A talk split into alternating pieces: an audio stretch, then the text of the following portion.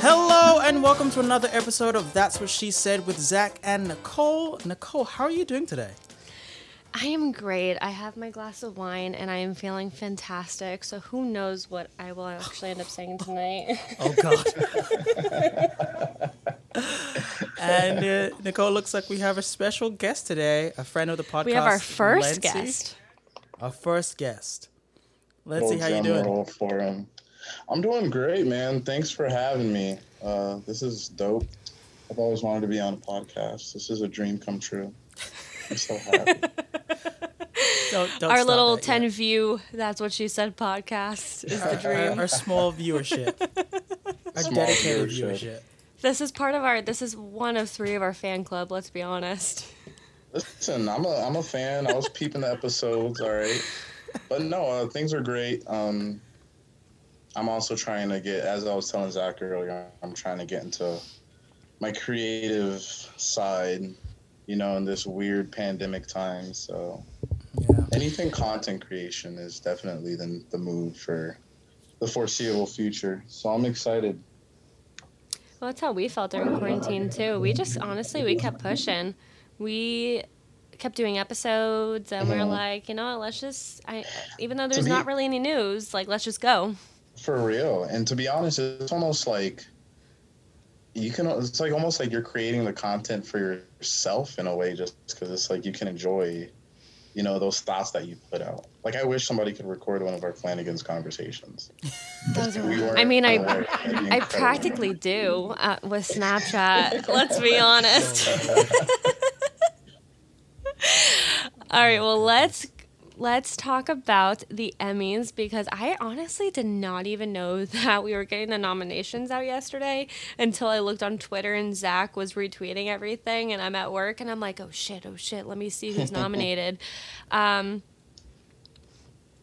but we'll get into that. But first, trailers for Dune and Wonder Woman 84 will be released on Inception's 10th anniversary re release. Zach, I don't know how you felt about that. I felt, I got the text message literally three hours ago and I was like, I go, is this a good text? Is this an interesting text? What is this? Yeah, uh, I'm excited for it. I just am a little annoyed that we have to Because it's wait on for- Inception? Yeah, and and Yeah. who hasn't seen Inception by now? And But you know what? And I'm sorry, but like, why on Inception's 10th anniversary? It's not even the same directors. I'm I'm thinking it's got something to do with Tenet for some reason. It- I, I can't explain why I think that, but I think it's got something to do with Tenet, where you have Christopher Nolan is trying to, you know, be Be this the first leader for film. the theater. Yeah. And so he's like, and so they're like, okay, well, if he's like the the model film coming back from this pandemic, why don't we we put it on one of his projects? Maybe also because Inception's the nearest re-release coming out or anything coming out Mhm. at that point. So I think they're probably like, in order to get the trailers out, because we won't be in theaters to watch the trailers before movies, they're like, let's put it on these DVD releases. But I'm also hoping that we get them on YouTube as well, so that we can watch them without having to. Oh, we will. I mean, I, uh, I guarantee you they'll be. They even sometimes what I see happen with trailers, like with highly anticipated trailers such as um, Tenet or anything like DC or Marvel, like they always they'll release it sometimes the night before, and mm-hmm. then they'll like I know a lot of times during football games they'll just drop a trailer, and then uh-huh. we'll see it that following Friday when a huge film is coming out. So say if Tenet were to come out like that Friday, and there was a football game Monday, I wouldn't be shocked if we got like a Dune snippet, and then we got the major trailer that Friday. Which is usually how it plays out. Hmm. I don't know. I'm I'm honestly I, I kind of was hyped to see hmm. that Dune was gonna we were gonna get our first Dune trailer because everything was halted during the pandemic during quarantine. So it's kind of exciting now to start get seeing news outlets saying, okay, now we're gonna get a second trailer for Wonder Woman eighty four. We're going to get Dune is coming, and then who knows? Maybe Avatar will have a little a little uh logo snippet. Oh, what for Dune? no, like Avatar, like even like Uh, okay. we talked about this last episode. We talked like how we weren't a fan of Avatar. We were a fan of Avatar, but not really. Like we just I think Avatar just capitalized on 2009 and not seeing those special effects that early. You go back and watch it, and it's cool, but Yeah, it doesn't hold up. It, it does, but it, it does, but it doesn't. For for Yeah. for where it is in like the movie pantheon, it's not mm-hmm. hitting like that. You know what I mean? It's a great, great movie and it groundbreaking, but yeah. I tried getting my dad to rewatch it with me the other day, or watch it for the first time. He looks at, it, he goes, "I'm not watching a Blue People movie," and then he walked out. I just go. I go, Dad. It's a. It's like kind of a good film. He goes, I'm not watching Avatar. oh And then he went back to watching his Netflix, and I was like, wow. wow. my my dad will only like he'll only watch Mission Impossible or Mark Wahlberg. There's no in between. He I mean, literally like made that's fun of me for br- putting on Breaking Dawn last night. Like he's like, oh, this movie, Well, I do the same thing because I'm not watching. you that. you always do the same shit to me. um, Tenet Tenet is to be released in certain U.S. cities September 4th. Um, I, it, Florida's probably not getting it. Let's be honest. Yeah, emphasis on the circle. my favorite thing was seeing um so Lindsay we have a we have like four favorite bloggers on Twitter. You'll always see me and Zach repost about them. And Jeremy Conrad, which is one of our favorite Twitter vloggers, says, Well, looks like we're gonna be seeing about fifty uh Instagram videos about Tenet because I mean I've I- seen most of my Yeah. movie I, like, spoilers on it. Instagram. I saw a tweet the other day where it was somebody goes, it's like a picture of Sims 4, a picture of Fortnite, Oh, yeah. and a picture of um, another game.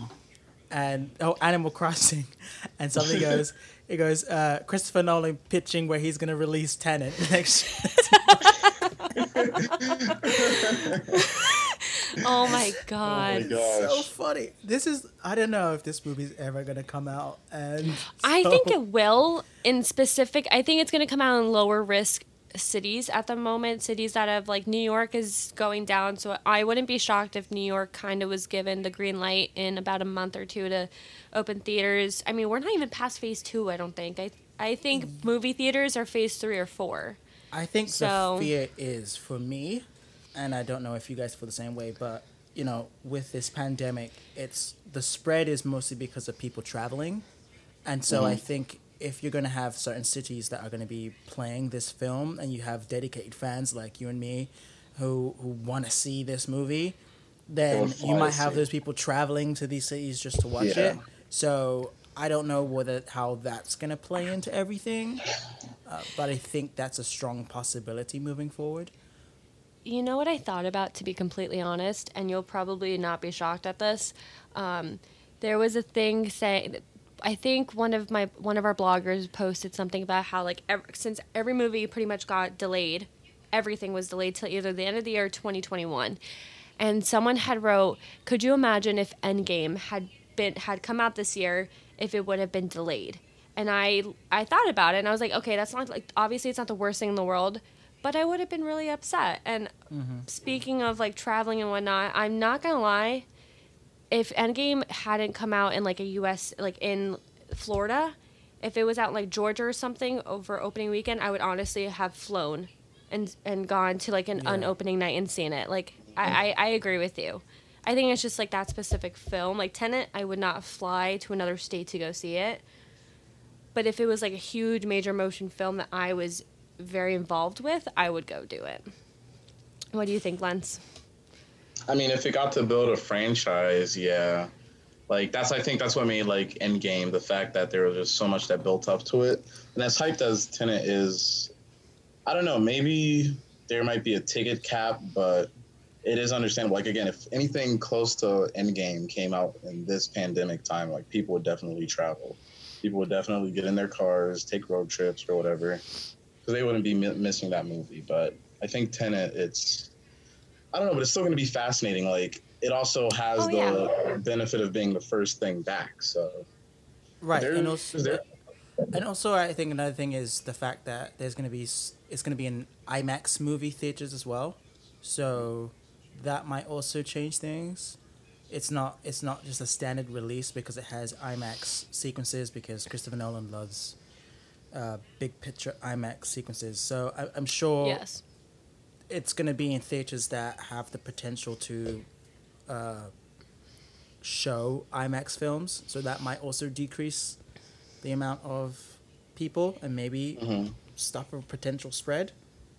But yeah, I, I, I don't know. And and uh, I don't know. I'm I'm feeling like they could do something where I, I I get the appeal of doing it in a movie theater, but I'm also kind of like, why don't you just put it on platforms that people can access it easily? You know, and we just pay the mm-hmm. money to go watch it. And that was I a think, or maybe it's gonna be like how, maybe it's gonna be like how they did The Irishman, where it came out in movie theaters and then after a while it was on Netflix. And Did they then- really Yeah. do that? Yeah, they did it. They released it in movie theaters, and then like a month or so afterwards, they put it on Netflix. It must have been a super limited release because Mm-hmm. I had no recollection of them. I Yeah, heard, I thought it was. was just a solely oh On a that's Netflix fascinating. So it might. They, I think that's probably the better option. That you have it in th- small theaters across the country, and then you put it on Netflix for everyone to go see it, and you collect. I think Irishman revenue. still had it still felt cinematic, just the way they Right. marketed it. Even though it was a Netflix release, it still felt different than watching your typical Yeah, Netflix original movie. I think my thing is, you know, society has advanced so much that mm, a vast majority of people have the potential to watch cinema movies in their own home. hmm And so, because of that potential, I'm wondering, isn't it just a safer option just to release it at home? I mean, Trolls did pretty good and it released on like Xfinity and, and, and you know, cable. So, And they can honestly even like rele- a lot of the a lot of people have been saying just release Black Widow onto Disney Plus and then play it in the theaters. And Yeah. honestly, I would do both. I'm I, like I would still watch want to watch online, but I would love to see Tenet. I'd love to see Black Widow, Mulan, mm-hmm. all these major movies coming out. I would love to see them in the theater, but I think it's hurting them more to keep delaying them because then Yeah. what's going to happen with these actors who have to either do like a press tour or do something, but then they're busy with other scheduling, yeah, it's it's hurting the movie or it As a becomes whole- irrelevant at a certain point. Yeah, because I, at some point the stubbornness is just gonna cause eventual failure. hmm That's how I see it. I just see the more stubborn we become by saying, you know, this is going to be the first movie in movie theaters. uh, If it's not, then we're waiting for this moment to happen, and then eventually we're just gonna give up on the film. The same way, kind of people have given up on New Mutants, which was supposed to have been coming out like four years ago. So Yeah. I, I, I August twenty eighth, apparently. yeah, so I, I think that could follow in the same steps potentially, and I mean, I think it's just Christopher Nolan, to Christopher be honest, It is. He's he's being because very every other director stubborn. has been okay. Pa- Yeah. Patty Jenkins, director of Wonder Woman, even said, "Our time will come when it does." right? and she pushed it to October. And then the same thing happened with Black Widow. They were like, okay, listen, like we have no issue. We ha- we're gonna push it to November mm-hmm. fourth. That's fine. But Christopher Nolan is the one saying, okay, let's. This has to be released in theaters. It has to be. Like that's kind of at first it kind of made me feel very like okay like that's a little being a little aggressive with it. Yeah, he's. I don't know. but well i found this interesting. I feel like you might. Um, according to discussing film david s. Goyer has revealed that warner brothers initially wanted to give joker an origin story in the dark knight which i thought we did get an origin story pretty much No, but we did. oh. You're obviously watching the wrong film. But I knew this. I I knew that was something. I think it was in the Blu-ray commentary. I think Christopher Nolan mentioned that they thought about having a backstory for the Joker, but because the Joker is a character without a backstory for the most part, they just felt it'd be better just to do it without it. And honestly, it is a good idea. Um, and also, I think we would have lost the performance of Joaquin Phoenix if Yeah. we had. Uh, Oh, is The that Joker who? I thought I thought it was Heath Ledger for Dark no, Knight. what I'm saying. It, oh, Ledger, oh, I understand what you're saying. had- Okay. No, Yeah, I the think it premise worked for that well. whole new Joker movie wouldn't have happened Yeah. with the backstory. So I still haven't finished it. oh, I'm so bad with finishing things. You're It's- good. No, like it's because usually I can watch an entire film, no problem. But Joker, it is probably one of the only like maybe three films I've never been able to finish, along with Forrest Gump. So You've never finished Forrest What? Gump? I've only ever seen the first ten minutes. I've never seen anything past that. Ten minutes? Forrest Gump? yeah, Thomas always Forrest gets so Gump. mad. So Thomas tried showing it to me and Katie, and Katie successfully watched the whole film twi- twice, and I fell asleep both times after the Do you first just ten have like minutes. a a guttural reaction to it? Like you just can't stand watching Tom Hanks? No, I, I do like Tom. I'm not like I like Tom Hanks. I'm not like a huge like I'll watch his films any day, but I don't know. It just, it just didn't it didn't and it doesn't appeal to me. So I'm Nicole, like it sounds to me like you hate Tom Hanks. I don't hate Tom Hanks because he is one of the most memorable actors of this decade or I, whatever 20 years is, two decades, but So this for, is what for, this is what Zach deals with. for all of the years that you've heard the "Life is like a box of chocolates" line, it just hasn't hasn't hit for you.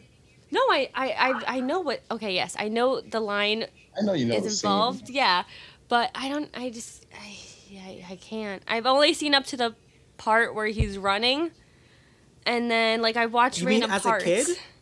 Yeah, like So where he runs and Jenny yells, "Run, Forrest, run!" And then I've I've never really You're watched it fully like, after that. Five minutes into the movie. So you don't you don't you don't hate Jenny? I do. So okay, I've seen like parts. I've just never watched it full length past Okay. that part. But I've I seen thought, parts like you after said, that. Like you only saw the. like I know 10 he minutes. I know like he sees Elvis in person. I know like Mhm. Jenny comes back and forth. I, I think Jenny like I don't want to say it in a bad way. I think she like gets a, she has a disease in the film. Um, You've, you've seen Forrest. enough. Like I've that's seen fair, You've seen enough of yeah, it. she's got the He spark. runs the version. world. Yeah. There's a there's a few movies Y'all want where spark just, notes? I got you. There's a few movies where just over all the years of it just being like reruns on TNT. Like I'll catch it like one month I'll watch 30 minutes here and there. A few I'll months later it'll be it. on again.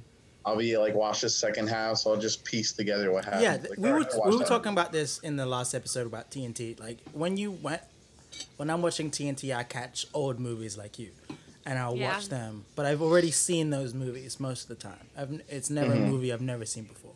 But Yeah. Forrest I mean, Gump, honestly, I'll probably. it- It took me.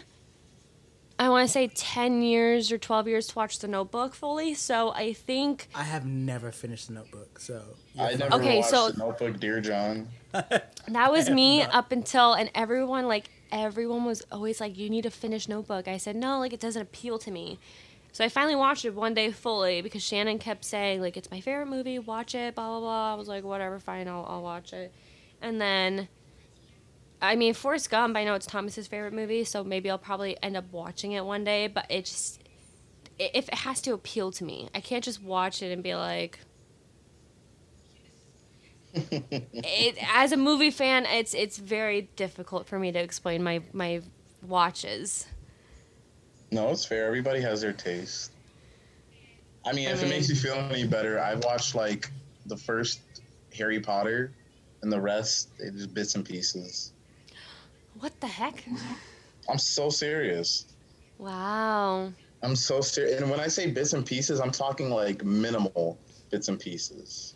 I can literally like quote half of them. Zach is just disgusted Listen, right now. guys, I am disgusted, flabbergasted, appalled. I so many words right now. I don't know how to feel about what I've just heard. Lency, I'll watch Forrest Gump, and you have to watch the rest of the Harry Potters. No, no, that's, That's not equivalent. a fair trade-off. it's not a fair trade-off. You've already watched. You gotta find watched five this- other films for me. Yeah, I have to watch five other films for like you watching forty-five minutes to an hour because you've seen oh most oh of it. gosh. You guys Fine. just- We'll we'll talk about it. I know. I just know how everything ends. Harry is alive and he has a kid. And you know that that's what counts. I mean, that's what It's- That's the Guys, Spark Notes version. It's not about the journey; it's about the destination. who said that? that. yeah, who said Nobody that? says that. That's now that's that's copyrighted to Lindsay. That's oh. copyrighted to me, guys. All right, and now we have the Emmy news. I was actually very excited for this because I was honestly the nominations were pretty like Crazy. what's a good like term? They were pretty. I want. I don't want to say spicy, but they were pretty like holy shit. They really went there this year. Um, so. Starting off, The Mandalorian picks up 15 nominations, including Best Drama Series, Best Cinematography, Best Production Design, Best Original Dramatic Score, and the Best Guest Star nomination for Giancarlo Esposito. I was honestly, I was very shocked that Mandalorian got nominated, but I was very happy because it was well deserved. Mm-hmm. I, I- I had a called lot of this. hype around it. I, I called this from the first episode. I said I still haven't finished this it. is winning. we talked about this You're last killing episode. Smalls. I'm still on one minute in episode seven. But I called this from the first moment I saw it. I knew this was gonna have huge potential. Good for them. Mm-hmm. That's gonna bring Star Wars. Honestly, this is what Star Wars needed. They Well, needed this push for upcoming films, TV have- shows. they already have a vast universe to work off of Yeah. too. So you just have seasons and seasons of content and stories to explore. I'm so excited. Fifty nominations. Oh my gosh. Which Impressive. Leads me into HBO's Watchmen receives 26 nominations at this year's Emmys, which was That's freaking. insane. mon- I actually, this is going to be a recurring theme tonight, guys, of shows that we didn't finish. I didn't finish Watchmen, but for what I did watch, she's incredible. Um, I haven't even face? seen it. Regina, I haven't, Regina King. I haven't. Yeah, I haven't started it, but Regina I've heard great things from Watchmen. But now I'm going to. I'm gonna watch this, she's show. she's she's just something else. She's such a strong actor, and then like the imagery that they just continue. I mean, it's just the Watchmen, the series itself. You already know about all the imagery, but the like HBO spin on it is just very very clever. It's really fresh. I was a big She won an fan of Oscar. Yeah, she did. She won an Oscar. She's been going I want to say last year. She's been going off for Mhm. years. It's, it's crazy that now she's getting recognition for the work she's put Mhm. in, but she's been going off for years. So it is not a Listen, surprise. when you see somebody who has the range The to range. voice Huey Freeman and Riley Freeman to Mhm. then go to the Mandal uh, to Watchmen, like she's a legend. She's a certified legend. But yeah, no, HBO just in general, just the quality they put out. It's like here's Yeah. an Emmy. Here's an top top ten network, if if you could even say that. I I've never. I never. mean, they been, gave us Game of Thrones. I've never been upset Which- with an HBO content. I'm a huge fan of whatever HBO puts out for the most part. Yep. Which leads us to Netflix beats HBO in most nominations this year, which I'm not shocked with because it pretty much all the shows I saw that have nominations, like they're all they're all Netflix. Well, Dead to Me got nominations. Schitt's Creek got HBO nominations. I know Um, Love Blind did. did it? Yeah. Wow. It, it for for just general reality TV. I mean, and it deserves it. That was just for somebody who doesn't care for reality TV one bit. The spin that they put on that show is so clever. It was good TV. It was honestly good TV because like everybody's seen the typical reality show tropes, but like putting like random people who have never met each other, never seen each other. It's a chaotic idea and it works so well just because pure chaos ensues. So now I'm waiting for Well, Bachelor and Bachelorette to get nominated. She's just waiting. let's not get off of HBO just yet, because you know I just have to talk about Bay really quickly. I think we all know who Bay is. Oh Jesus! Don't don't do it to the Nancy. We all know who Bay is. we'll get to feel Bay. like We're I gonna know. get to Bay. We're gonna We're get gonna to get Bay. to Bay. Trust We're me, we're gonna get get to to Bay. Bay. We're getting to All Bay. right, just making sure. Yeah, We'll, we'll no, get to Bay. no, we've we've made a note. We're we're getting. You've made it known. We're good. We've bu- This is Um, not. Via justjared.com, Kerry Washington broke a record by earning four nominations over four categories for the upcoming Emmys, which she is a queen and she deserves it. Everything she's in, she has. She's just like Regina King. They have the best range. She, I watched her in Little Fires Everywhere compared to Scandal. Oh my god, I've got to say, like I can't, I couldn't even ch- tell you, like they're both phenomenal shows. She did amazing in Little Fires Everywhere. Her her character actually kind of pissed me off, but in a good way. To to the point that I'm like, okay, she has range enough for me to love her in Scandal, but for me to despise her character in this show. I could respect that. Um, and then outstanding lead actor in a drama series. Um, well, this is just we have, just some of the nominations for. for yes, the we wrote down a couple nominations for Mhm. for our fans. Um, for Lindsay, I'll tell you that Brian Cox got nominated for Succession, um, Okay. Jeremy Strong for Succession, Jason Bateman for Ozark, Billy Mm-hmm. Porter for Pose. Is it Pose or Pose? Pose. Pose. Sterling K. Brown for This Is Us, and Steve Carell for The Morning Show. I watched a trailer for the morning show the other day actually, and I really, really want to watch it. I'm not sure if if, if, if any of you guys have watched it yet. Yeah, we. Oh, both- we did. Obviously, it's a it's a great cast, but I really want to watch it. Like it caught my attention. Really good. Like I probably binged it in like three to four days over quarantine. Is there? Because I'm a i can I can be pretty basic with my taste, but is there any? Is there like the clever comedy component, or is it just straight like intense intensity? I would say straight intensity. Yeah, With not kind of like It's not. there's like clever a moment where but there were a couple moments- Comedic moments. yeah, there was a couple moments when I just was like, "Huh," but I wasn't Mhm. like laughing. It was just kind of like, "Oh, Of course. okay." It's more Yeah. like shade than anything. Mm-hmm. It's characters throwing shade in each other for the first few episodes. There's moments where you sit there and you're like, ooh, but like outside of that, it's not really like laugh out loud moments. And, It's and then that, that's not even what I'm looking for out of a show like that. But I always appreciate when they could like. I always appreciate when a show that you know it's we're putting it in this genre, this box, but it can every once in a while like venture out and just throw you something different. So I was just curious. I'm Zach, still I'm about to gonna make check it you, out, though. I'm about to make that? you real happy about this one. Make So me if you happy. if you want something like that, you can also do a comparison, watch the morning show, but then also watch the newsroom, because we had a Mhm. whole we had half an episode a few weeks ago where we discussed both. And Mhm. newsroom has that kind of taste where it actually made me laugh like quite a lot.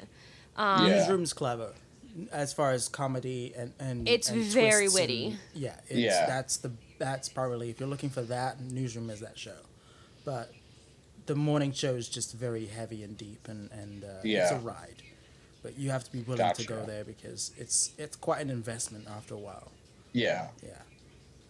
but it was very like eh, for me i think it was worth wa- the watch it's only 10 episodes on apple tv Mhm. and it, it i was very satisfied with what they did with it on this with the season how they played it out and how it went um, newsroom is very opposite kind of but i don't know i, I, I honestly like both I would Mhm. I would tell you just to watch both and see which one you prefer. But but morning show is kind of for me it was a breeze. Um, newsroom took me maybe like an episode or two to get into, but morning show I kind of like off the bat because of that's what I'm more interested in. I mean I'm interested in both, but morning show is kind of more of like the serious thing that I was into. I got you. And then we have outstanding lead actress in a drama series, which I'm sure Lindsay will be happy about. Um, we have Jodie Cor- Corner in Killing Eve, Jennifer Aniston in The Morning Show, Laura Linney in Ozark, Sandra Oh in Killing Eve, Olivia Colman in The Crown, and Zendaya in Euphoria. Ooh. There it is. All Well, right. there it is. There it is. I actually Um, uh, I I FaceTimed her when I, I heard that she you know got the Emmy nomination.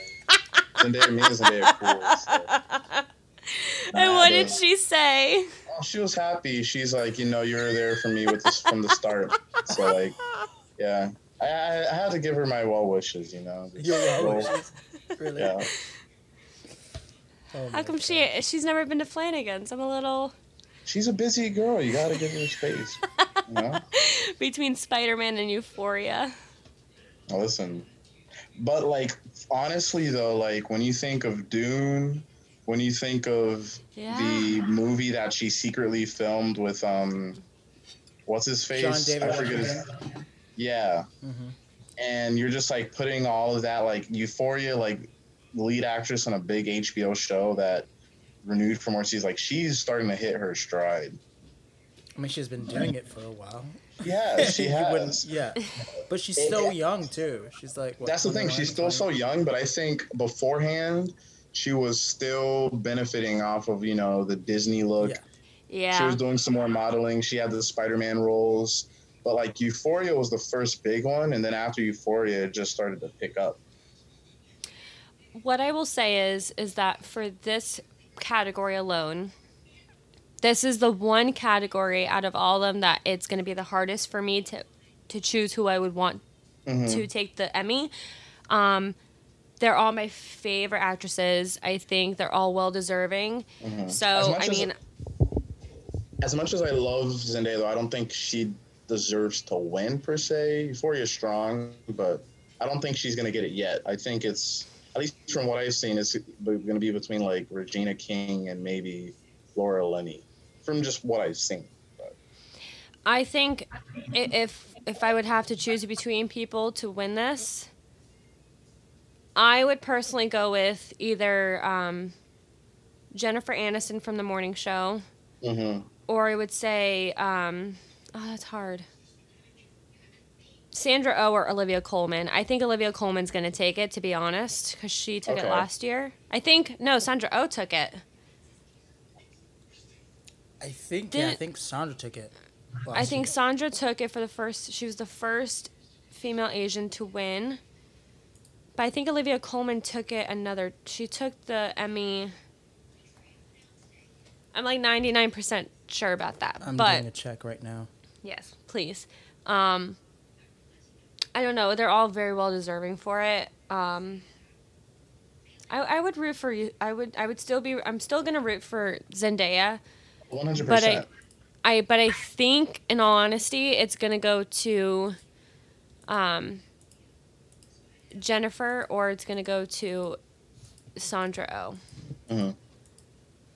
Zach, what do you think? Um, I'm thinking Laura Linney or Sandra Oh. I think Laura Linney Um, always gets nominated. Oh yeah, because I mean she's pretty, she's a powerhouse in Mm-hmm. She's a powerhouse. Ozark, so it makes sense.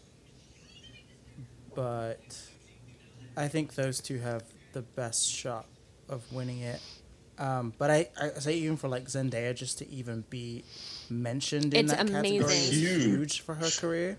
So Because there's the, I think there's like the distinction between critically acclaimed actress and just star power actress. You know, the people you see on the Disney's. Like you're probably not gonna see, or maybe I'm wrong because I know he was in The Greatest Showman. But you're not probably not gonna see Zac Efron get nominated and win anything. And if I'm wrong, tell me. But like, I think there's a distinction where like it's cool to see Zendaya start making that step into like where you really get into the art of being a great actress I agree. and not just you know rolling off of the star power. So Sandra Oh won a No, Golden uh, Globe. Jodie Comer won it for Killing Eve. oh, good for year. her. Oh wait, or is it Laura Linney? I can't. This. th- I think this Olivia Colman won it. properly. The Crown like swept the awards a couple years ago, but I don't know if it was for Golden Globes or if it was for the Emmys. I think it was Golden Globes. I don't think it was Okay. Emmys. But This that's still bother me. I'm gonna try and find it. I'm really bothered by this. Well, while you're researching, what was your guys' most shocked nomination that you read? Hmm. from the list? From just the list of the actresses, or just in general? From like anything that you saw, like like the reality show, um, best TV, best or I mean best show. Uh, what was your most shocked? I'm not gonna lie, I was a little. I mean, I guess a reality TV show is gonna get a nomination regardless if they have to pick something. But I was surprised. Like, I think it deserved it, but I was surprised. Like, oh, cool, Love Is Blind got one. And then the fact that what's her face, Reese Witherspoon, didn't get nominated for anything. Oh, that's true. I didn't notice that. I'm very I'm shocked. I was I thought she would have gotten Little Fires Everywhere or um well her shows got nominated. Little Fires Her Everywhere. shows got nominated, yeah, but I, she didn't get. I don't think she got like a supporting or lead. she usually gets Big Little Lies. It's usually um, Reese Witherspoon and Nicole Kidman are usually neck to neck with the lead actress. Not, um, and I think Laura Dern always gets Best Supporting, or she Mhm. always gets nominated for Best Supporting. Um, I would say Zendaya was my most shocked. Yeah, yeah. But again, well deserved. Um, so oh, well what's the deserved, typical? absolutely. What's the typical timeline too for um nominations as far as like what gets submitted? Um. So most of the time, for like an Emmy or Golden Globe, I believe it's the network or it's the, it's the station. So like for Game of Thrones, I know that they usually nominate their people. Um, I knew for the last season, a couple people were not nominated who wanted to be not like Gwendoline. Christie. Um, Gwendoline Christie. She, I just lost my train of thought. She wasn't nominated for the last season, but she nom she ended up sending her own, sending in her own submission, and so did I think like mm-hmm, four mm-hmm. other actors. So it, it's pretty much just what the the Academy, what they think deserves to be nominated, and that's that goes for the Oscars too. So the mm-hmm. Oscars, and then they send out the ballots, and then they all vote for each other. But time frame wise, it's based on. Oh, time frame, you mean. I'm so Yeah. sorry. Yeah, you're so good, it's you're good. You're good. So the the Emmys usually premiere around September.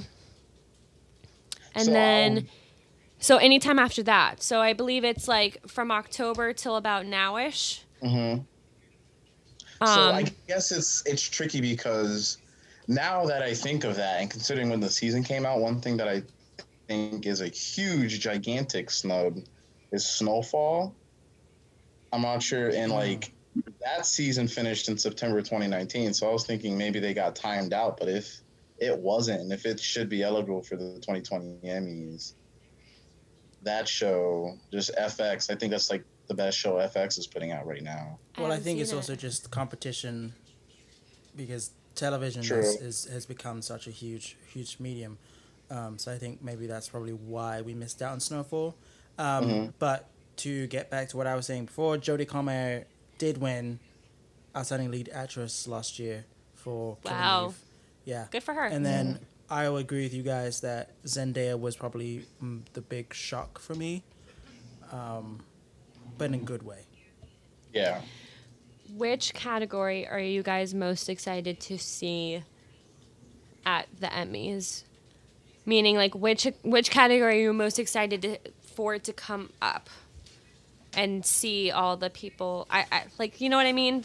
Yeah, I Mhm. would say this lead actress in a drama series category, and I would also say uh, lead actor in a comedy Mhm. because that's probably two of the most competitive um, categories. Not that I don't think lead actor in a drama series will be competitive because obviously it's stacked, but I'm just the names in both of those categories are huge, and um, you know, they even have like Ramy Youssef in the running for Ramy as well. Is is probably the most excited I'm person I'm Strong, for because strong show. because it's such a good show, and and I really think he has the potential to to do some damage. Didn't he win some stuff for season one? Yes. But he's he's up for lead actor in a comedy series, and Mahershala Ali is up for best supporting actor in a comedy series. So Wow. Ramy is doing bits right now for Man, yeah. that like he's gonna be when he's like I mean he's gonna continue acting, you know, for a very long time. But like as he continues to like build his catalog, like Mahershala is gonna get to that Denzel Morgan level. And he is He's our new Blade. He- yeah, he's he's he's maybe you know fifteen percent of the way there. I think it's one more Yeah. movie, and and it's no question. You know, uh, and and I hate to say that because considering the work he's done, I mean, Oscar win in Moonlight, and then I think he was also nominated for the Green Book. I can't remember if he won that year an Oscar for Green Book, but Mm-hmm. I mean, the man's put out consistent, great performances. So it's it's only it's only a matter of time. And like Nicole said, that Blade role might change things as well, Mm-hmm. considering how he does in that show. And I mean that movie, and I mean even even his performances in Luke Cage as well, were were amazing. So he's he's one step of the way there. Uh, yeah, and I'm also I'm also interested to see with um, lead actor in a drama series with uh, Steve Carell and Billy Porter, and let's not forget um, Issa Rae for lead actress in a comedy series as well, because that's that's gonna be huge for her. Yeah, I think honestly, I, I all the nominations are pretty wild, and I was reading through them a couple hours ago, and I was just amazed. I was like, this is going to be a very not competitive, but a very wild Emmys night because there's not one person I'm not rooting for. Like I'm rooting for pretty much everyone in the category mm-hmm. because I would love to see Steve Carell win, but I'd also love to see Sterling K. Brown win again. I'd love to see Jennifer Aniston win, but I also love to see Zendaya. So it's just it's hard. It's a it's a it's gonna be a tough one, and also because of the new format with COVID, it's gonna be just a very interesting Emmys. Well, our our bets are going to be very interesting this year. Very interesting this year. You guys have bets? It's not really bets. Yeah. It's more of just like we'll text each other because we used to watch it together a couple times, like the Tonys we would watch together. Yeah. Um, But usually, what me and him will do, or me and me and Katie will do, is we'll just text each other while we're watching, and um, they'll be like, "Okay," and the winner is, and we'll send each other a text real quick, and I'll be like, "Okay, I'm voting for Killing Eve," and he'll say, "Okay, I'm voting for this one," and like most of the time, he's actually pretty good at guessing. Like he's pretty good Until at. it comes he- to like categories that, for instance, like best sound design or best costume. Like I I pick good choices, but it's never the one. And Nicole always manages to pick the one in that situation. Yeah. I get the performances right, but like the the best best costume or you Which is very weird because it happens with the Oscars too. I'll, I'll Yeah. pick it, and I think like I don't want to go wrong with this one, but I know last year I think I picked it, and he and like I just was like spot on. I'm like I honestly haven't seen this film, but it won. Mm-hmm. Like, but I can just guess from like what I've what I hear about films. Like I never saw Ford versus Ferrari, but I know it got nominated a couple times, and I was like, well, I hear like the sound is good, and I think it, it won sound editing. So Yeah, I think hmm. one of the years you like nailed three in a row, and I lost it because it's like the fuck. I and go, she hadn't I'm seen sorry. any like- of those movies. That was the worst part about it. She didn't see any of those movies. She just guessed and she nailed like three in a row. Bro, I can't wait for the Oscars because as of right now, like they're they're definitely considering movies that ha- had to go straight to to video to like online streaming services. So I'm like, which is good because I like that online streaming services are being recognized more as stuff that should be nominated and stuff that should be winning. So I mean, I, I'm excited to see where who wins. Like I, I, I just I love award season. Um, all right, so leading into Star Wars, Emilia Clarke is expected to reprise her role as I'm going to say this name so wrong. I'm so sorry. Kira. Kira? Kira? I don't know. I didn't watch Solo. I'll tell you. Whatever. I, I think it's Kira. Um, as Kira in the upcoming Darth Maul Disney Plus series. I have my own thoughts about. Zach, go ahead. Um, cool. That's that's it. That's all I gotta say about that. Just uh, cool, I guess. All right. It's- oh man, Two things. okay. this is well. Go ahead, Coley. It's very short. So the first one was she first appeared in Solo. Um, I don't know if either of you saw it. Yeah, I liked it.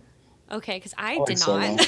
You didn't like it, but again, I'm also like when it comes to Star Wars, I didn't start watching all the movies until maybe like five years ago. So some, I'm such a casual fan. It doesn't take a lot to impress me on the Star Wars end.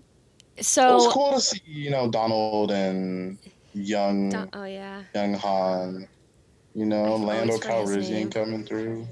Um, so when I watched, okay, so I watched all, I watched the four through six, obviously first, and then I've, I've seen the prequels on and off. Um, Mhm. for a standalone film, I was very excited for Solo, and I know Zach's thoughts on the guy who plays Solo. Um, so we, we've had many, many, many, many discussions about it even before we developed a podcast. Um, I like him as an actor, blah blah blah, but like he wasn't fit for Solo. I'll say that. Yeah. Um, I wasn't a fan of Solo because it just when you love a character so much, and this is gonna lead in Emilia, Emilia Clarke, I promise. So when you when you love a character so much, and you have Harrison Ford as like one of the bet like one of the most recognizable Iconic. icon thank you for that iconic Mhm. in such an iconic role and then to have someone else take it over it's kind of like okay you have a lot to live up to let's see if you can do it and i just think he, like there we were up here he Mhm. like barely made it above ground for it for True. me at least um just because i think he was trying too too hard to be solo and it bothered me i think the first two minutes in i was like texting shannon and she was It's like, you don't like do and I don't text during films, and that's a huge thing for me. And I was just like, "Yeah, I'm fine. I'm at the movie," and she's like, Hmm? "You're not into it because you're texting me two minutes in." Um, I saw it twice in theaters, and I, would just I was not impressed. I I think Not impressed. I think But they he got thirty dollars of your money straight from your pocket watching it twice. I, I actually went to like the cheaper end of movie theaters, but yes. um, Emilia Clarke was very good in it. I'll admit, her Mhm. and Donald Glover were both. Donald Glover gave me all the Lando feels. I loved him. I think he did great. He was very mis- mischievous. Um, Woody Harrelson did really good too. He was very good at deceit. Um, I think Emilia Clarke deserves to be in the Star Wars universe, Star Wars world, whatever universe. Um, I'm interested to see if she if they do bring her back and what she'll do. Um, Mhm. She was she was very good. She really like her and Donald Glover were the best parts of the film. Yeah. See, my Oh. take is pretty irrelevant. I just Darth Maul was my childhood monster. Oh Oh. He was like what I when I was taking when I would take a shower. Darth Maul was the monster outside of my shower that I'd be terrified of. But when it was dark, Darth Maul That was, was my your boogeyman. monster? That was my. I will forever be terrified of oh Darth Maul because he was always in like the the monster I pictured in my closet under my bed in the dark. Darth Maul was that. So I don't think I'll be watching this Disney Plus series, or maybe I'll watch it to like conquer that past, you know, fear. But uh, I, I just had to share that tidbit of information. Bro, you know what mine was? Now that I think about it, I actually had two, kind of. My my first major one was The Grudge because I watched like Sarah Michelle Gellar in like a, a little HBO, like you know when you were little and you weren't really allowed to watch HBO horror films and you kind of oh, snuck it in a oh. little bit. so I got my revenge on me when I watched when I turned it on. And I was like, "Oh, what's the grudge?" And then it's like the shower scene where she's coming out of the head, and I was like, oh, I was like, "Mama, no, that's not good." And then from that, I was literally so scared to take showers for like months straight. Like I, I made my like parents sit in the same room. I was like, "All right, I'm gonna take this, take a five minute shower real quick, and then." But bro, like that that movie traumatized me, and so did. It took me like ten years to watch Saw. oh man. I was traumatized. Katie, like, oh Because you know in Saw, and I know you guys didn't ask for this story, but I'm gonna give you another one. So you know how in Saw, like, I don't know if you've seen it, but they do this thing so like he takes people who have done bad things initially. Like he takes people who were like shady as fuck. So Uh-huh. this is the wine talking. To put it lightly. so so he takes those people and puts them in like those scenar- those life or death scenarios and because i was always like so mean or so bad to my sister as a child like i always had the biggest fear that i was going to get taken and put into one of those scenarios so from like literally from that point on i was always like I, I would cry and i'd be like i'm so sorry. I was so mean to you. But like and i would say it loud enough so that way like he- jigsaw would hear me. And he Oh wouldn't God. take me. And i would and katie was always so confused. She's like why won't you watch? I said no because i'm gonna get taken because i'm so mean to you half the time. So do you ever Those are- stop being mean to her? Gracious. I, I was mean to her since I, since she was born so and mean to each other.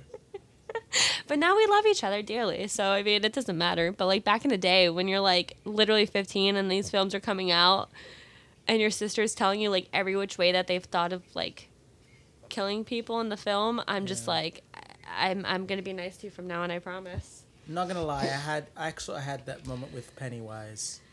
Yeah. Yes! It's a scary it, it too did it for me. I was. I Did was, it? Yeah. I did. I didn't tell you after we saw it, I know, that's why I'm confused. because okay, so I didn't see the first it, so I did. I I knew what I was going in for, but I did not. but you saw the second one with me willingly? Yeah, yeah. I willingly saw the second one because I was like, hey, I'm down. You know, we kind of watch horror movies together. I'm down. Let's do it, right? Oh my god. So we watched the second one, and then I went home, and I have French windows facing the garden. no. And I was out, and like we, ju- I just got home. I was gonna be home for like an hour or two, and I went to go get a glass of water, and I turned behind me, and for some reason I imagined Pennywise was behind me in the window. And you know when he does that bit with the kid and he smashes his head against the glass? Yeah. That's what I Yeah. saw in my mind, and I was done. For maybe like two weeks, I was I was just thinking about Pennywise. I was going to sleep thinking about Pennywise. It did Oh me in man. For like You two know, a movie still gets me though. I'm not gonna lie. Forever the Conjuring films, like, cause I always think it, like I'm The always like, okay, I'm. I'm I very weird. the whole way through. The I Conjuring. I there's think some it's scary movies I laugh at. Like one of the scary movies I laughed at, like I watched the Insidiouses. They're so mm-hmm. Oh funny no, those scared the crap out of me. because there's like for me the scary movies I don't mess with is like when it gets like to the like paranormal stuff. That's Oh, when yeah. it starts to get scary or just like just true horror. But simple like jump scares, they do the same thing every time. They lead you to believe the jump scare. You know, they the music gets more intense. They're walking in one direction, and you expect the jump scare. It's not there. Then you know they turn around. You expect the jump scare again. It's not there. It's always there the third time, and it's like they're the third time, like three or four seconds after the second fake, and it's the same thing every time. So it's like once you stop getting scared by it, it's funny because you just see their reaction, and obviously everybody's super stupid in those movies too. I don't know what film it was, but it was with Katie, and we were watching. Um, I can't even tell you what film it was, but it was something when I had just started watching horror movies. Like she convinced me to go see them in theaters, so I was like, fine, whatever. And I'm that screamer, like full bloody murder. Like I I would scream, not like scream, but I'd be like. I, now I just curse. Like Zach can tell you, and the Invisible Man, like mm-hmm. I was just like, "Holy Jesus Christ!" I was like, "Holy fuck!" Jesus! You just sounded like uh, Eric Cartman. like every time Zach was like, Zach was like, "You didn't see that in the trailer." I said, "Zach, I didn't watch the trailer, so I don't know what's happening." but the, my thing now is I know no one asked for this, but my my new thing is I just yell curse words in the theater instead of screaming. I just yell like random words. Like I'll just be like, Like "Holy shit!" It's yeah. And It's and he saw man. Invisible Man with me, and I turned to him, and I just go. And I say this in every horror film I see in theaters. I literally turn to the person next to me. I go, "My heart can't take this anymore. Just, just freaking kill them already. you don't care at this point." Oh That my or she hits me, like she like backhand me in in fear That was or by something. accident. I swear, on accident, like during the Invisible Man, I don't know what scene it was, but it's something where like, oh, I think it's when she was in the closet hiding, and when she was find when she was finding the suit, and he comes at her, and I think I was like, okay, okay, she got away, and then he and then he just like throws her across. It wasn't even scary. I just read over, I reach over, I go, bam, I go, shit, Zach. He's like, what?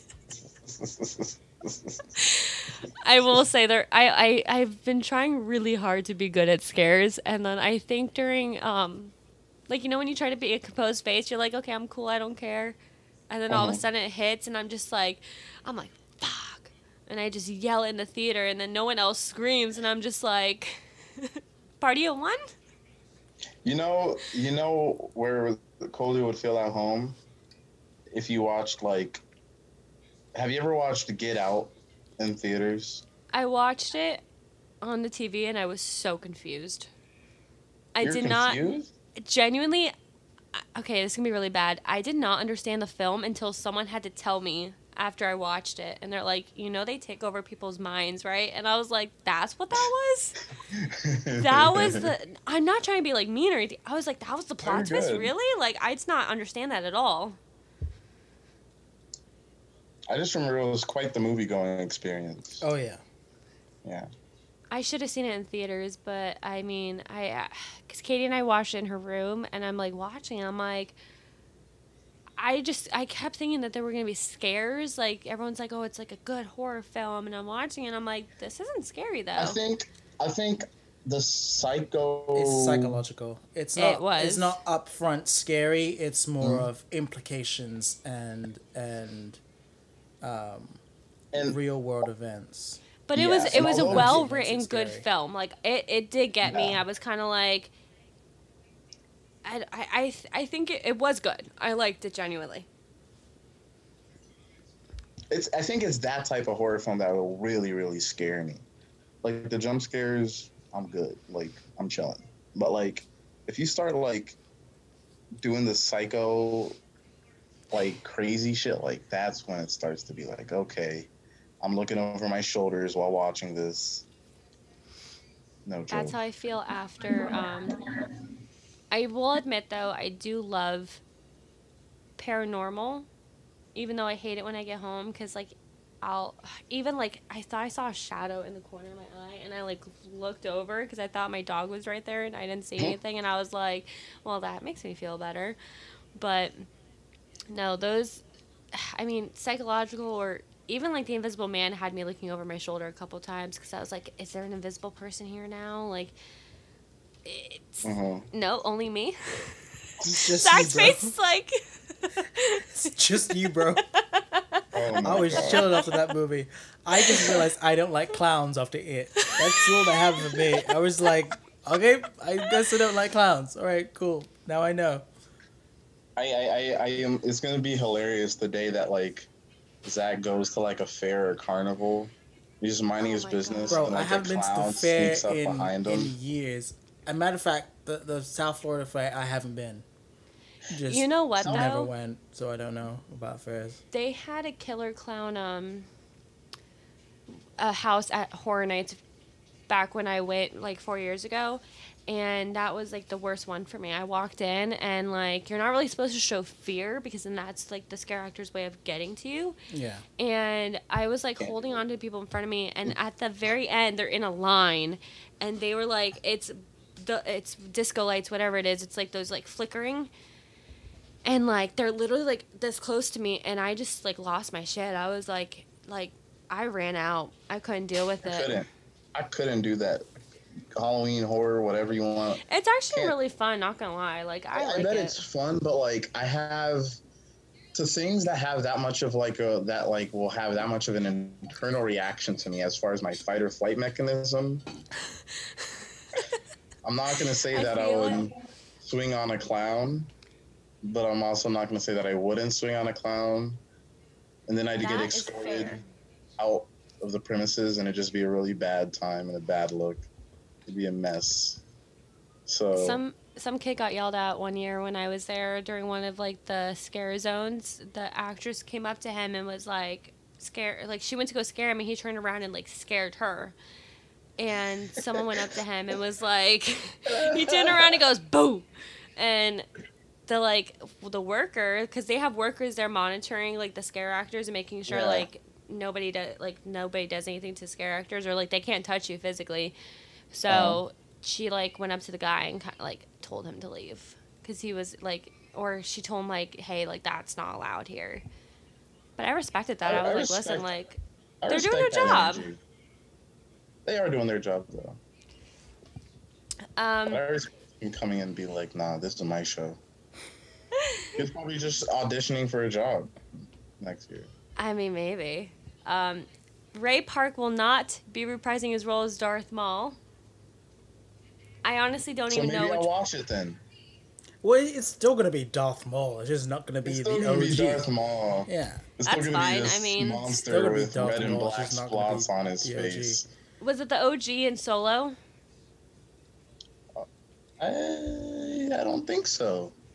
I don't know. This is an I- old I- guy. If it was I was I assuming didn't Solo. not. It, it might have been because I remember at the same time we knew Palpatine was coming back. Uh, But Solo happened Park years coming back. before. Solo happened years before that, though. Yeah, but the guy's still alive. Oh, it says still- 2018 original actor Oh, Ray Park. Oh, Good he's young. Time out. he's only 45. yeah, there was the a joke Phantom going Menace around. was like 2000 and something. It's not that long ago. True, There but I was a thought he was like 30 back then. There was a joke going around that he- um, when they said something about Ray Park, I honestly didn't know who it was at first until I kept reading all the tweets and the hashtags. Um, Mhm. there was a joke saying Ray Park just doesn't want to put all that makeup back on every day for the Darth Maul show, and I was like, that's fair. Like, Vision has to do it every day for Marvel. Mm, Fan, uh, Phantom Menace was 1999, so it's not that long ago. Like I know, like this him. is being recorded, but you're telling me like that's not like the monster of your It like is. Childhood kind of reminds me dreams. of like a. I That think is- he's a demon, but not. That's Demon. a not- terrifying face. Of course, it's terrifying. It's it's worse in the animated series because they like make his eyes glow, and that's like I can see how that could be scary. But Darth Maul. no, but I'm gonna look this I'm up. I'm upset a little bit that he's not coming back, but I understand. Um, this is the common problem with superheroes or, uh, you know, characters that require a lot of makeup. Sometimes actors get bored of, of doing it and they don't want to come back or So if you think about it, they do this all the time, and I'm gonna reference Marvel again because we need something for I my thought you said you weren't going to do it for, for two episodes. no, no, no. I That's thought if that's what we agreed. No, no, no, no. That was on the bet about Tenet. Tenet's Well, we lost that bet too. no. Zach and all right. So side note, Zach and I have a bet, and well, it's the it's not official yet. I think it was if Tenet when Tenet comes out, we have a bet to Mhm. see who gets closest to the box office number for opening weekend, and if he gets the closest, I'm not going to talk about Marvel for two episodes. But if I win, what do I get if I win? You get to Dude. talk about Marvel for two episodes.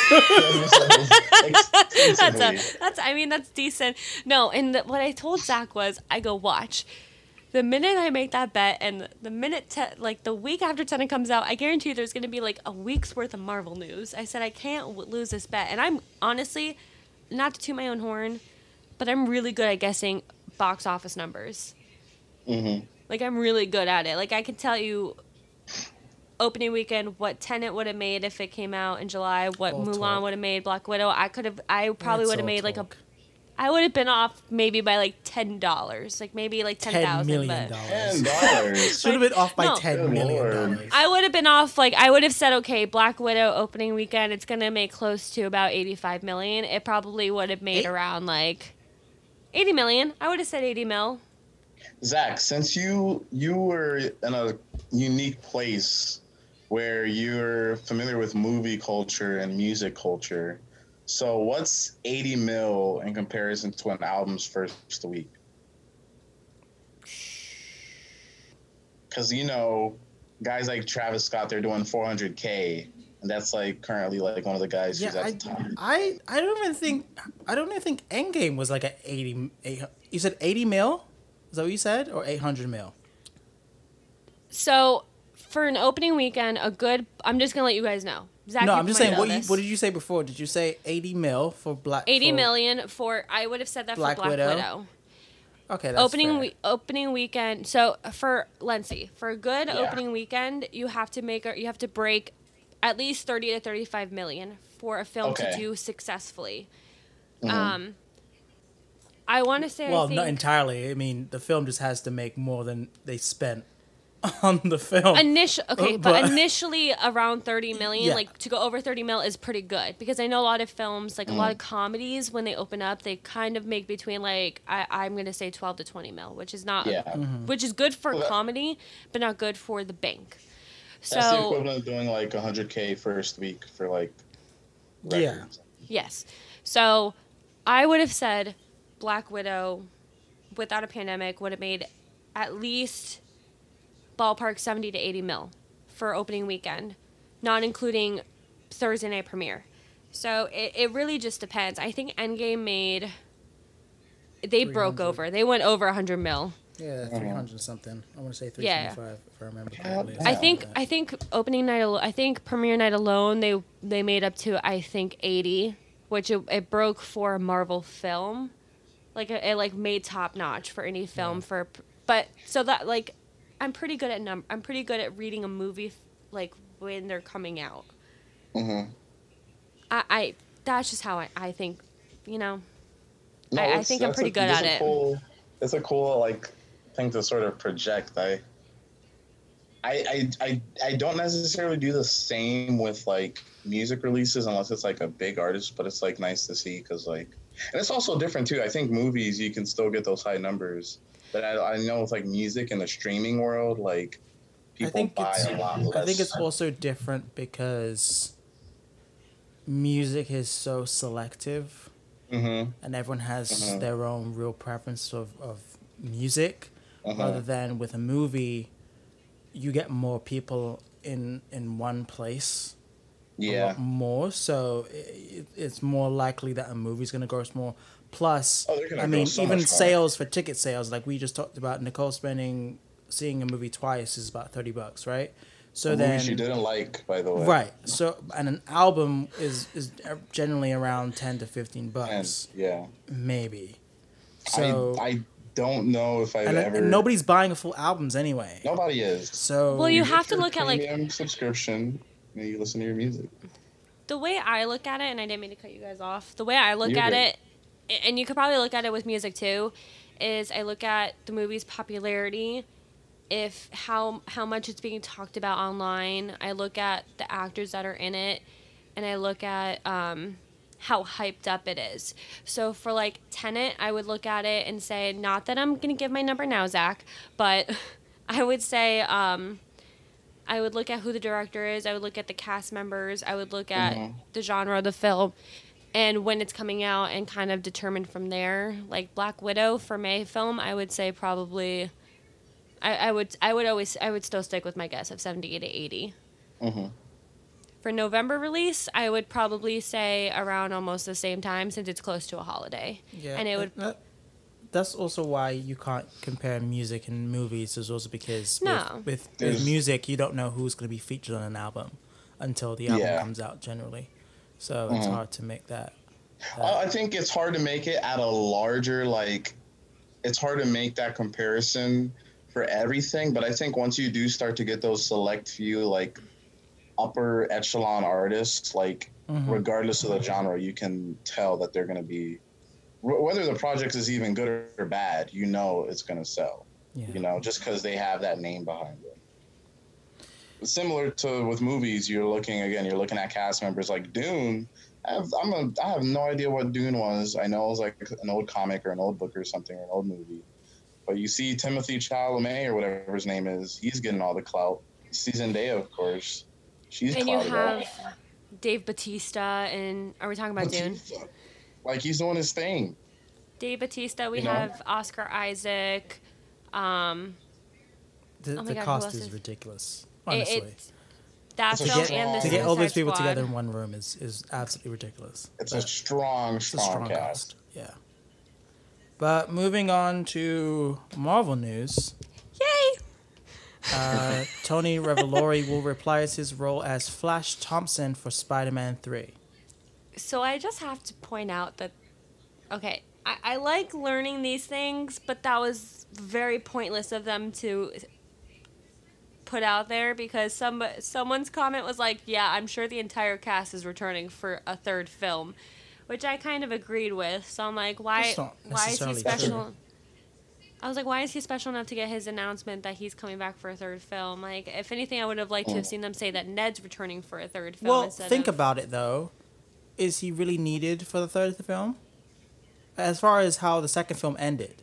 I mean, he we was really need upset. He is obsessed with Spider-Man, though. So I kind of see what they're going with here. Maybe we'll see. A, I mean, but he was.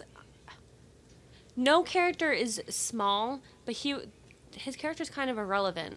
He's just kind of a bully towards Peter. Yeah, but it's just the irony of the fact that he's a bully, but he also loves Peter at the same Mm. time. Wait, but just to confirm, is Stephen A. Smith really Jameson? Not J.K. no, Simmons? J.J. Keith Simmons. Yes.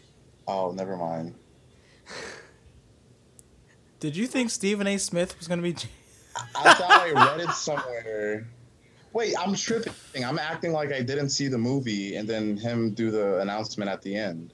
Oh my God, Zach Yeah, and I. Jameson, right? What was Yeah, what J.K. was your Simmons is J. reaction? I'm tripping. To what? What was- the ending? What Seeing was I want to hear Lindsay's reaction to the to the very end of uh, Spider-Man when he announced when uh, Mysterio gave away Mhm. Peter's identity Announces- Yeah, and saw J.K. mean, I- Simmons.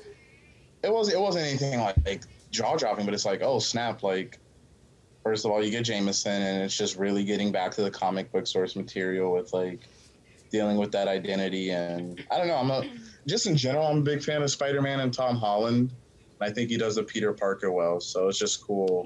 with them keeping all that authenticity. So it's gonna be neat seeing Jameson and his Jameson shenanigans. I will say that um, Zach and I saw it together. We like to see films together, just like for obviously podcast and like. no, she drags me to films. I want to make sure that that's very clear. Shh, you were supposed to Sometimes I don't want to watch them, but she drags me. to them. no, we both did want to see Spider Man No, together, we so we were like, okay, we got to go see it. Um, I don't know if this was the same for you, Zach. I think we had the same one because it was over a year ago, but I remember seeing it, and I didn't know if you wanted to talk about the ending, Zach, but I remember seeing it and like, you're kind of like, okay, what's the after credit gonna be like? Because Endgame didn't have one, and then I'm, I'm in it, and it comes up, and I'm like, oh shit, what's going on? J.K. Simmons comes up, and I think I look over at Zach, and I just go, I go, what? I go, oh my god, he's back. And then that whole scene literally made us like, I think me and you were on edge the whole time because we're like, what's gonna happen? Because Mm. that that ending could have gone anywhere, in my opinion. But I think at that point, me and Zach were just like, what? What the hell's going on right now? We, I, I remember we were both in shock at the end. I kept looking at him to see his reaction because I was like, it's so hard to get a, a, a good reaction from him. So I kept looking, and then I would look at the screen, and then I would look back at him, and I would look at the screen, and I'm like, I'm like, okay, who, do I want to watch the movie or Zach? Which one? I still remember the very, very first Marvel post credit scene. It was hilarious because I'm in middle school at the time, and all the kids talking about the movie. Bro, did you stay till the end? It's like, no, I left. What you talking Which about? Which film was bro? it? Avengers. I think it was the original Iron Man, right? Or what? Iron Man, yeah. Yeah. Because didn't they like do like they teased Hulk or Thor or some shit? They teased the Avenger team. They brought Nick Fury in at the very end. That's what it was. Yeah. Yeah, and I vividly remember to this day like the kids who were like in band with me. They're like, "Yeah, Nick Fury came out," and they're like, "Oh snap, I missed out on it." And it was like and he this goes, just I'm putting a team together. yeah. So. I was like, see, when you get me rolling about Marvel on here, like it's it's bad. Like I respect it. Well, it's about to get worse because Disney Ah, Plus series. Hawkeye finally lands Hailee Steinfeld for the role of Kate Bishop. Oh man. yes, this has been literally okay. I'm I'm gonna fangirl out a little bit on you, Lindsay. Um, Hailee Go. Steinfeld has been Get the top popcorn. choice. Mhm. This is my holiday right It's now. gonna be fun. You can ask Zach because literally, I think in every podcast that we've ta- actually talked about Hawkeye, I have Mhm. said Hailee Steinfeld is my top choice. Like, she was doing so backstory. Lo- long story short, backstory was she was doing Anne of Mhm. Green Gables for Apple TV, and her schedule was not matching up with Netflix or not Netflix, Disney Plus. And they were Yeah. like. Even when, we, like last summer, when they announced that Hawkeye was getting a Disney Plus series, everyone said Hailee Steinfeld for Kate Bishop, even though we don't know who it's who it's gonna be Mm-hmm. and they kept saying they were like fan casting her. They're like she's a top choice, and then her her contract or her schedule was not fitting well with it. So they were like, okay, finally in like March, I think they were saying we're gonna look for other actresses. So they had a couple choices that we did talk about on an earlier podcast episode, and finally this week they announced that she was rumored to be meeting with the casting director because her ske- her schedule pretty much freed up because of COVID. So Yeah. this is the only time I will say thank you COVID for doing this for Hailee Steinfeld. I don't want anyone to come attacking me, but you were thinking about that, saying that too. You're like, oh, I'm gonna let because I was like, I go, damn, are, are ten people gonna come at me right now? But you know what? I don't give a shit because Haley Steinfeld is literally the perfect choice for Kate Bishop. I have been Mhm. saying this for over a year. I was like, Zach, they're gonna get her. It's gonna happen. He's like, no, but this girl is also good, and that was a that was a really bad entire British accent. but That was That not is what my- I said. You were like, oh no, you said this one girl. I can't remember her name, but or Alicia, Alicia Van Baker, Alicia Van Ni- Van Eycker. I don't know. Please help me out. I don't know. I felt that there was probably a couple people who, uh, who were good enough that I was like, I could see that person in the role. You did. You but- said that, and I said, you know what? I do agree with you. I think she's she would be a good choice. I I wouldn't be mad. And then this came out, I literally two days ago, and I texted Zach. I said, okay, we're podcasting within the next two days because I need to talk about this. My excitement for this. Um, so now they're they're shooting for a October production. To get, I think to get it rolling and to make sure they get Hailee Steinfeld on a good schedule. Thoughts? No, I, I, I was. He's like, "You I said was it all." fairly- no, because I was fully confident that it would happen. But again, I was, I was also saying that it depends on her schedule with things like Dickinson and everything else she's got going on. So I'm glad that it was able to get done. Um, Oh yeah, if they if they did if they had casted, I think they had Olivia Cooke in the running, which she was in um, Ready Player One, and they had another girl. They had like two or three on the list, and I would have been honestly satisfied with any of them playing Kate Bishop. But I think it did work out for the best. I think Hailee Steinfeld was the top choice. well, she was the fan choice. She was the f- top fan choice. But when does a fan choice ever get casted? Let's be honest. Like how? Shut up.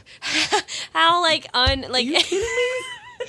no, I've never seen a fan cast actually come true. Only on certain occasions. a lot of the time, a lot of the time, fans put a lot of pressure on studios to make things happen, and finally they do. I mean, Okay, it's give me like three examples. Well, what's his name? Wasn't Donald Um, a fan choice for Lando? Shimun Shimu Louis, I think his name is, Oh. was just cast as as Chang Lu or something like that. Just recently, I saw For on Shang Twitter like and the so, I saw something on Twitter a couple of days ago, and he got fan casted. I think Daniel Rickman was saying it never happens, and then he was like, "Ha," and I was like, "Oh, T." But um, there's I'm not that. gonna lie. Now that I think about I it, I believe Donald Glover was also in the running for Lando Calrissian, and we were happy about it. Also, I think I Richard mean, he could have been Spider Man as well, choice. and we were kind of hoping that would happen, um, but that didn't happen. Um, so it it does happen every now and again that fans put enough pressure on studios to make things happen, or at least uh, you know actors petition for themselves to be part of roles and and, And I them. did just see that that. happen. So I mean, it's a huge possibility, but you know, it, it was it was coming. I feel, and uh, I'm glad it's been done. But again, I'm still not one hundred percent sold on Hawkeye as a TV series. Um, but, But that's see, also that's- because I I generally just don't know a lot about Hawkeye as a superhero to really have a huge affinity for the possible series. That's where I slightly disagree because I can just I can honestly I don't know much about him either, but I always root for the underdog and I always say that too. Um, I think they have a lot of possibilities of where to go with this. I don't particularly know where yet. They haven't released a plot. They haven't released any details on what they're going for, but there's a lot of ways they can lead this into New Avengers. They can lead this into they could bring in other Disney or other Marvel superheroes. Um, I know Yeah, but that this isn't going to be the only series. I mean, if you were to weigh this up between uh, Falcon and the Winter Soldier versus Hawkeye, Yeah, but who says which that one are you going to be paying more attention to? honestly it'll probably be in the middle. I okay, I'll admit it would probably be more towards Falcon and Winter Soldier. See, that's that's what I'm saying. Is why I'm saying. But it- they could I'm also not sure merge. about it. What I it's gonna be in the same universe regardless. Yeah, regardless. but you're s- you're you're you're you're pitching it success on the possibility of adding more superheroes to the mixture, which I think No, is I'm just saying doing a disservice to the material because if the material is good in itself, the series should be able to stand on its own without having They tried new to do people. that with the defenders, and that right. didn't So work. that's what I'm saying is is may uh, uh, from from just pure material by itself. I don't know enough about Hawkeye to really feel it's going to be a substantial series, so I can't really talk on it too much. But it just I- if we're comparing two series together, then I'm I think more people are probably going to tune into Falcon and Winter Soldier because they're they're more lovable characters. But then I'm mm-hmm. realizing that there's a huge fan base for Hawkeye. So it's a huge possibility that we'll have to see a very even situation. I won't lie. I, I'll okay. I'll admit that I do see, um, Hawkeye being the weaker of the Disney Plus Marvel series, but I could see it also coming out on top because who knows what they'll do with it? Who knows where they'll go, as he trains Kate Bishop to be in the new Avengers. I think that's the key to this series. Is Oh, is of course, it's gonna be him that play training her. between Jeremy Renner and and and Hailee Steinfeld, and figuring how this dynamic works as like father daughter kind of situation. I don't think it's Um, gonna be father. I don't think it's father daughter, but I, I understand where you're, what you're saying. Like it's Well, gonna it's be it's, him. it's gonna be like that, you know. It's almost like buddy cop yeah. kind of. I don't know if you saw though. Um, this was another fun little Marvel thing I saw on Twitter. Um, they did announce Captain Marvel 2. They haven't. Well, they announced it a while ago, obviously, but um, they announced more details saying that Captain Marvel 2 will actually give segue to a lot of superheroes. So they're bringing in. That's when we're going to be introduced to Miss Marvel. We're going to be seeing a lot of characters come into her movie. So now that kind of confuses me on where they're going with the timeline because I thought they were saying that it's going to be a couple years after 95, but now I'm I'm assuming it's going to be kind of where they left off with Endgame. But I don't know. But I did see that we're going to get I think they're saying Captain Marvel 2 or Ant-Man 3 is going to be where they uh, introduce the new Avengers, the young Avengers. I I I I'm guessing that Captain Marvel two is going to be the catalyst for everything to come. Because that's, I believe, that's the last film in Phase Four, Yeah. Or it's the first film I, in Phase I Five. genuinely, I genuinely believe, and also because because Kevin Feige's gone on record and said that you know Captain Marvel is the the the center point for the Marvel universe moving forward. So I'm thinking if it that's the next movie coming out, then that's really going to spark everything else.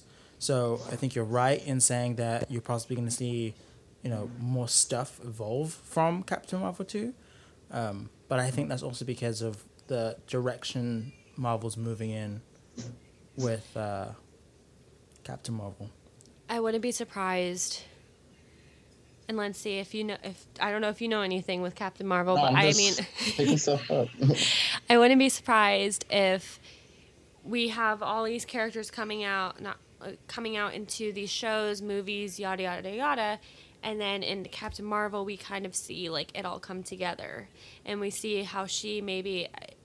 It- It's rumored. It's not. It hasn't been officially stated, but it's been rumored that she's going to be the new like, quote unquote Iron Man. She's going to be the new leader Mhm. of the Avengers. So I wouldn't be su- surprised if after we get all these films and all these TV shows, that they all kind of come together somehow in Captain Marvel 2 that she kind of like brings the initiative and says, "Okay, we need a new Avengers team.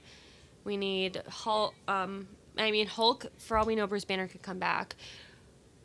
For all we know Falcon and Winter Soldier will make an appearance. They'll come and help her. Maybe that's where we get introduced to Galactus since she is other other than the Fantastic Four, she is kind of like that catalyst center point for space. So this is how most likely that's how we get introduced to Zach's favorite character, Galactus. I just wrote Kevin Feige's second plot line. It, it really depends on contracts. It depends does. on how well these shows do as well. Um, but I can see what you're saying. I just don't. I don't. I don't think it's gonna happen Oh, it most with the likely same won't even intensity. happen that way. I don't think it's gonna happen with the same intensity that you you seem to be saying, but I, I, I think it could happen potentially. I do I do still feel it's gonna be a slow process. I don't think it's gonna be very instant. I think it's gonna take a few years before we see all of it kind of kick together because I think you have to wonder. Let's use Hailee Steinfeld as an example. Do you think that she's going to want to be in the MCU universe cima- cinematically, or do you think she's she's very she's just interested to do it as a TV series?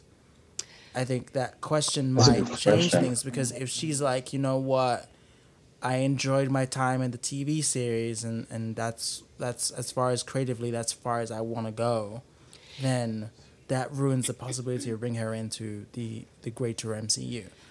Well, so anyone that's why I think it depends on how the shows go. the way I, I look at it and the way other people I, I would assume look at it is that when you know you're entering into something like the MCU or any kind of universe like that, even with Star Wars or Harry Potter, DC, anything, you have to know what kind of contract you'd be signing on to. I'm sh- I'm positive that going into these contract negotiations, Kevin Feige must be talking or mm-hmm. saying, "Listen, hey, mm-hmm. Mm-hmm. you are. We want you as Kate Bishop, so we want you for the next like six years. We want you to be." In these, and many actors like Don Cheadle, all of them have come forward and said, "Listen, like I had literally an hour to decide," and that was probably one of my favorite stories. Like I had an hour to decide. I asked my wife, she's like, "Well, why don't you do it?" So I'm sure, regarding your question, Zach, I'm sure sh- like that's something that they tell her. They're like, listen, we need you dedicated to this for six years. Like you can do projects in between, but we need you up until this film, and then we'll renegotiate your contract. So that's something that they have to obviously think about going into it. So I'm sure if she signs on, she's not an idiot. She's probably thinking like, okay, so if I'm going to sign for the Disney Plus series, I'm also signing on for four films, three films, however many that they need her for. They're probably like, we have upcoming projects, but we can't tell you yet. We just want to see where the Disney Plus show goes, and then we'll let you know about these films in the next couple years. So I'm sure those kind of discussions are held. I'm sure anyone who enter again, anyone who enter, enters any of these kind of negotiations understands that. Mm. So to answer your mm-hmm. question, yes, I think she No, would be I- willing to do MCU movies as well. I'm sure anyone who enters any of these upcoming Disney Plus series with Well, it's Marvel not is willing. that It's more like you have to. because that's what I mean. I, I, I agree with you. I think you're right. But that's essentially what you're doing is you're selling your soul for six six years. And you're mm-hmm. like I Which- am dedicated. But I think that's also I guess that's also problematic for me in a sense because you see what it does to actors. They become so creatively drained after that period that they look for any and everything to kind of jump back. I mean, look at Robert Downey Jr. with Dolittle. Like, like Oh my god, why would you make that choice? But you understand if you've been in a, you know, the same place for ten years, that you're looking for the next opportunity to, to do And then you something different, and then you leave that see role. you. But I think that's another reason why I'm fearful because it, it, it emphasizes the possibility of bombing when you re-enter back into society, quote unquote. That you could end up coming into a bad project. I mean, Chris Evans is very lucky that Knives Out is a pretty decent film. Because But he's also done films along with Robert Downey Jr. They both have done films before, before Captain America, before Iron Man that like still showcase something. Like he was in, RDJ was in that Judge movie with, um, oh my God, Robert. De, I, Robert I want to say Robert De Niro, Robert Duvall. Robert Duvall, and like that movie is am- my, amazing. My dad told me how much he loves him in that movie. Sherlock Holmes, that was still a great hit. Ca- Chris Evans did a bunch of comedies. He did Knives Out post Captain when everybody. I'm like, talking about post. I'm not talking about before. I'm talking about post.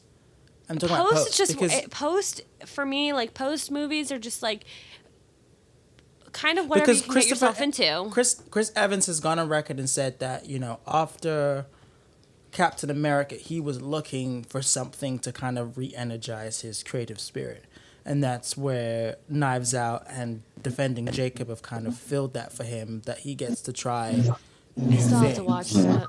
So I think and, and even wrote- Hugh, what? even Hugh Jackman, even though he had like one Yeah. last movie in Logan, that Oh, yeah. wide like gap between X Men Three or whatever, and then Logan, he did Les Mis is something Greatest nobody could Showman. He did all those. Yeah. You know? So I'm saying this uh, the part of the superhero universe that I think gets understated is once you give your time to these projects and you dedicate your life 10 years, 6 years, however long, which is a long time in the movie industry to just be doing the same thing over and over again, it does become emotionally draining that when you re-enter back into the industry again as just a freelance actor or you're just looking for the next role, it does the the the weight of the superhero film kind of weighs very heavily on the next project. And like you said, you found it hard to see Chris. Uh, you found it hard to see Chris Evans as a bad guy in Knives Out. Although you enjoyed the Yeah. performance, it was kind of hard to see him because you're so used to him as Captain America. It's the same way with, um, uh, you know, with, with superheroes, and it's also the same way with like actors in plays. When you're in the same play for like hundred performances, two hundred performances, when you're into the next one, people are expecting that same performance from last time, and you're just not that person anymore. So, I just, I just, I wonder with Hailee Steinfeld with her with her young career whether that's how that's gonna come out when she when she's ready to to move on, how it's gonna affect her. But you know, in all honesty, it may just be very positive because it it tends to revitalize careers. But I'll say even like comparatively, you know, Jeremy Renner was in the was in the conversation for winning an Oscar for um, was it Zero Dark Thirty? No, it wasn't. He wasn't what was the what was the movie he was in with uh, the girl, the lady who won the Oscar for best director? I forgot the name of the movie right now for some reason. Hurt Locker. Yes. Oh. He was. I think he was nominated, or he won an Oscar for for Hurt Locker. I believe he was nominated. So to go from that to now, you're in Hawkeye as Hawkeye, and and you're barely mentioned at all. You know, Haw- Hawkeye is, tends to be an understatement for the most part. So Oh. I you see how that can affect your Yeah, yeah, career, yeah. and so that's why I, that's just the question I have. But no, So you make la- very great points.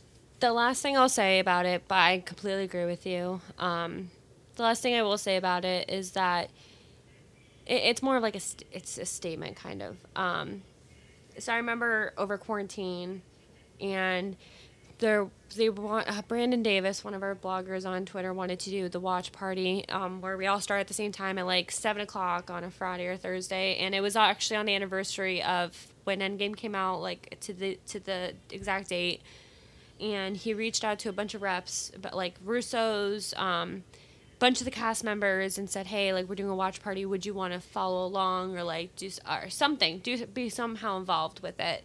Um, RDJ made a- special appearance. All he said, he just came on to like the Russo brother like Instagram live and just said like he just thanked the fans, which was nice because he said that he was leaving the role for good, and that was respectful, like respective, respectfully.